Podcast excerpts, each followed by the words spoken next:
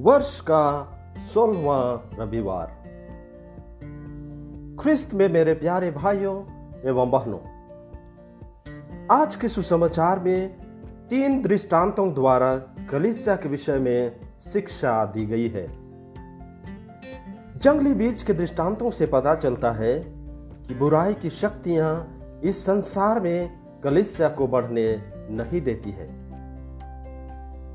राई का दाना नामक दृष्टांत हमें आश्वासन देता है कि कलिसिया का विस्तार होता रहेगा। खमीर के दृष्टांत से यह शिक्षा मिलती है कि ईश्वर का वचन अदृश्य रूप से मनुष्यों को बदल देता है।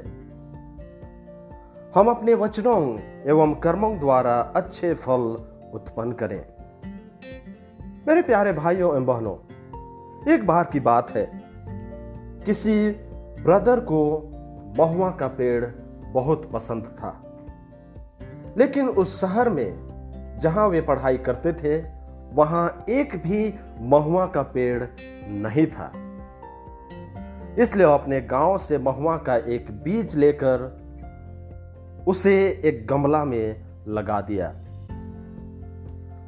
उसमें उसने खाद भी डाला और रोज उसमें पानी डालकर अंकुरित होते हुए उस पौधे को देखना चाहता था। पर महीनों गुजर गए, लेकिन वह बीज अंकुरित नहीं हुआ।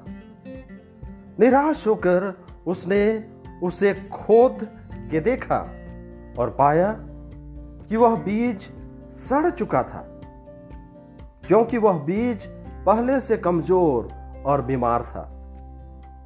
शायद उस बीज में अंकुरन होने की क्षमता या शक्ति ही नहीं थी।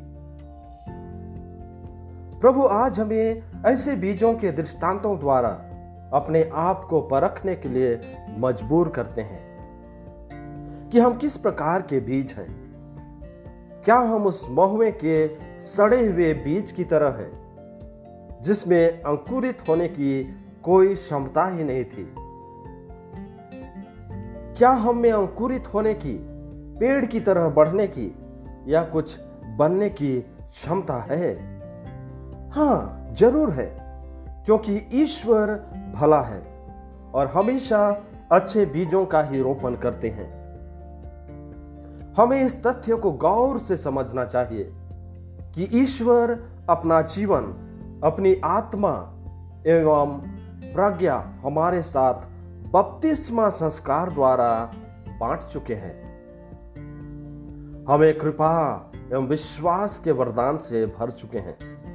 इसलिए हम प्रत्येक जन इस दुनिया एवं कलिसिया में एक पूर्ण संपन्न पेड़ की तरह बढ़ सकते हैं और फल फूल ला सकते हैं। ये आत्मविश्वास हम प्रत्येक में होना चाहिए। हमें लगातार अपनी सामर्थ्य तथा क्षमताओं की खोज करनी चाहिए। हमें अपने इन क्षमताओं की देखरेख तथा इन्हें बढ़ावा देने की ज़रूरत है। अन्यथा जो भी क्षमताएँ हम में है, वे धीरे धीरे लुप्त हो जाएँगी, सड़ जाएँगी, समाप्त हो जाएँगी। हमें आज सोचना है कि हम किस प्रकार के पेड़ हैं। पेड़ का महत्व तब ज़्यादा होता है जब वह छायादार होता है, जब उसमें फल फूल होते हैं। अगर हमें ईश्वर एक पेड़ की तरह अपनी दाखबारी में लगाए हैं तो यह जानना अति आवश्यक है कि हम किस प्रकार के पेड़ हैं।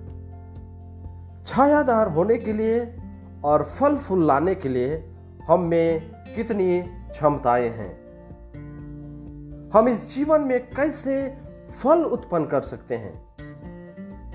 क्या हमारा फल जीवनदायी है या फिर विषैला?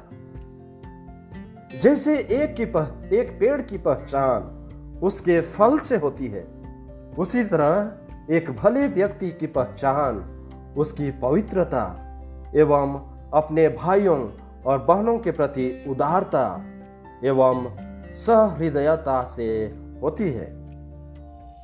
दाखबारी में रोपे सभी मनुष्य को आध्यात्मिक एवं मानवता का फल उत्पन्न करना चाहिए। लेकिन आज हम जो ईश्वर के संतान कहलाते हैं, शायद बहुत ही कम आध्यात्मिक फल उत्पन्न करते हैं। हम इस कलिसिया में प्रेम, आनंद, शांति, सहनशीलता, एकता, दयालुता, ईमानदारी, सौम्यता और संयम जैसे फल उत्पन्न करने के लिए बुलाए गए हैं।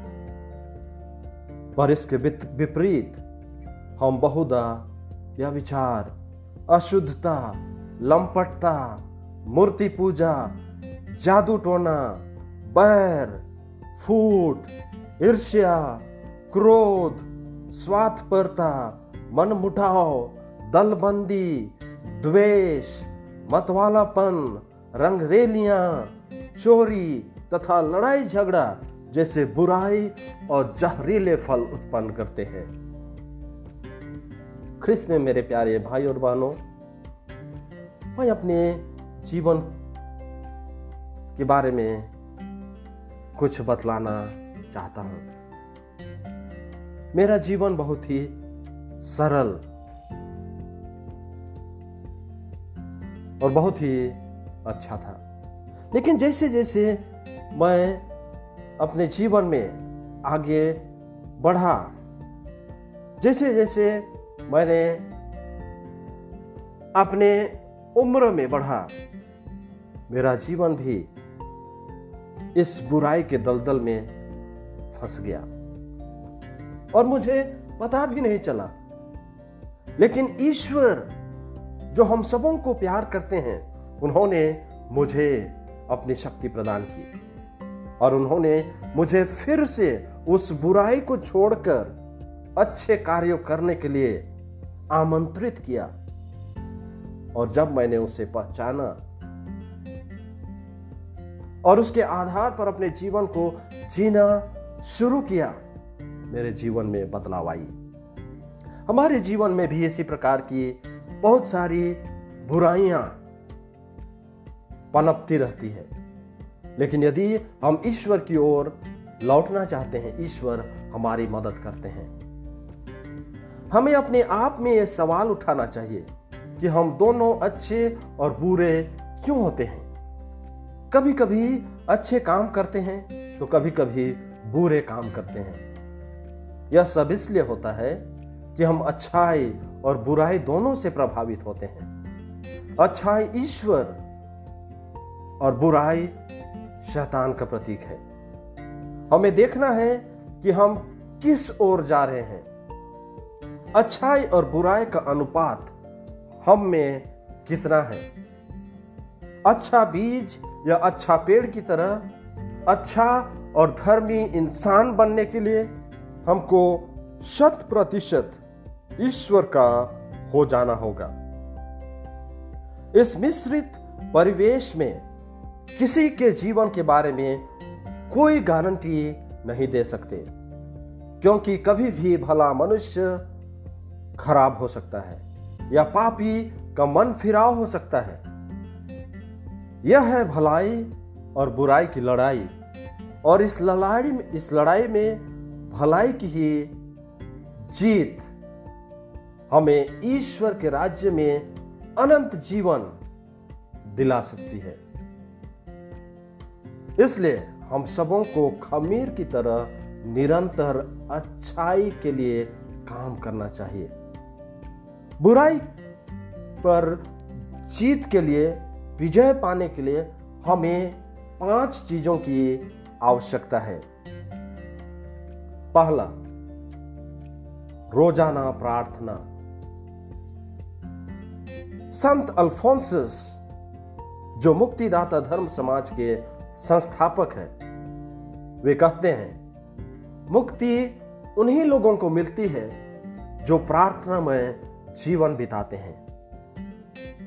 यीशु स्वयं प्रार्थना के बल पर जीवन के सभी समस्याओं का सामना किए तथा सभी चुनौतियों पर जीत हासिल की, क्योंकि प्रार्थना में बहुत शक्ति है। हमें भी हमारे जीवन में रोज़ाना प्रार्थना करनी चाहिए, ताकि हमें प्रभु शैतान से लड़ने के लिए दिव्य शक्ति एवं कृपा प्रदान करें। दूसरा, ईश्वरीय सद्गुणों का अनुसरण।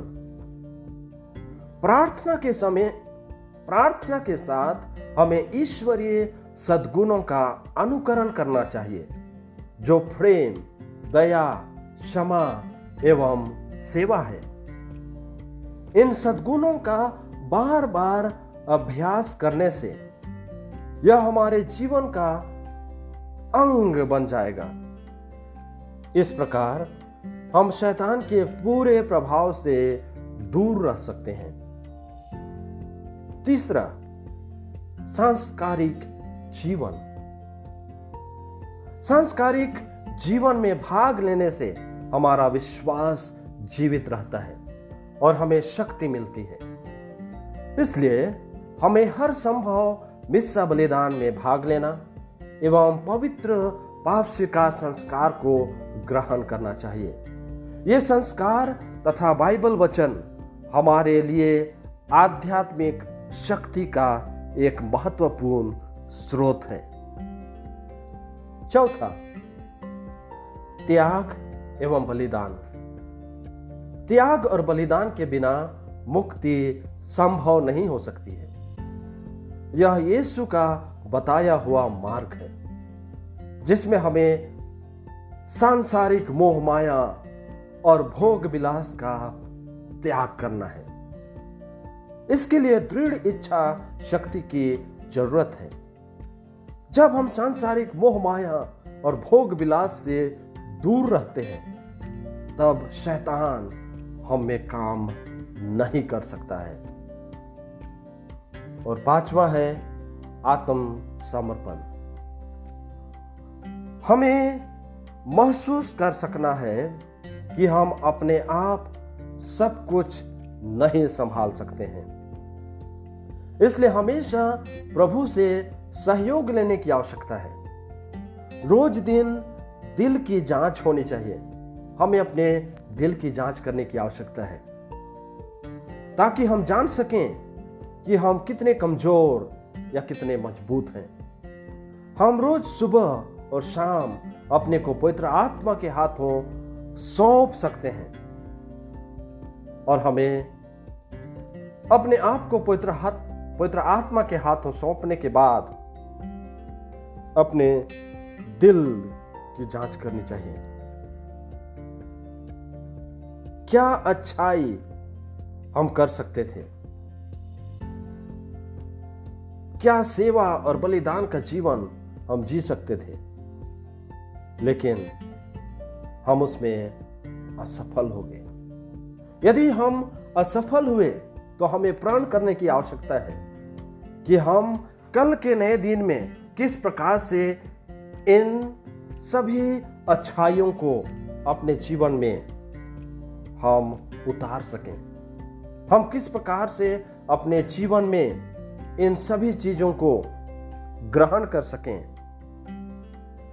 और इस प्रकार हम अपने जीवन को दूसरों के लिए जी सकें। क्रिस में प्यारे भाइयों, एवं बहनों, चलिए हम प्रभु से प्रार्थना करें, ताकि हम सभी उनकी दाख बारी में अच्छे और फलदायक पेड़ बन सकें। ईश्वर हमें कृपा से भर दे। कि हम अपने सभी हाव भाव सोच विचार एवं बोली वचन से अच्छा फल उत्पन्न कर सकें। हम पवित्र आत्मा से उंजियाला मांगे, जिससे कि हम भले बुरे का सही ज्ञान पा सकें और हमेशा प्रभु में बहुत फल ला सकें। तो आइए, हम आज प्रण करें। कि हम प्रभु के बताए हुए मार्ग पर चलते हुए हम अच्छाई को अपने जीवन में स्वीकारते हुए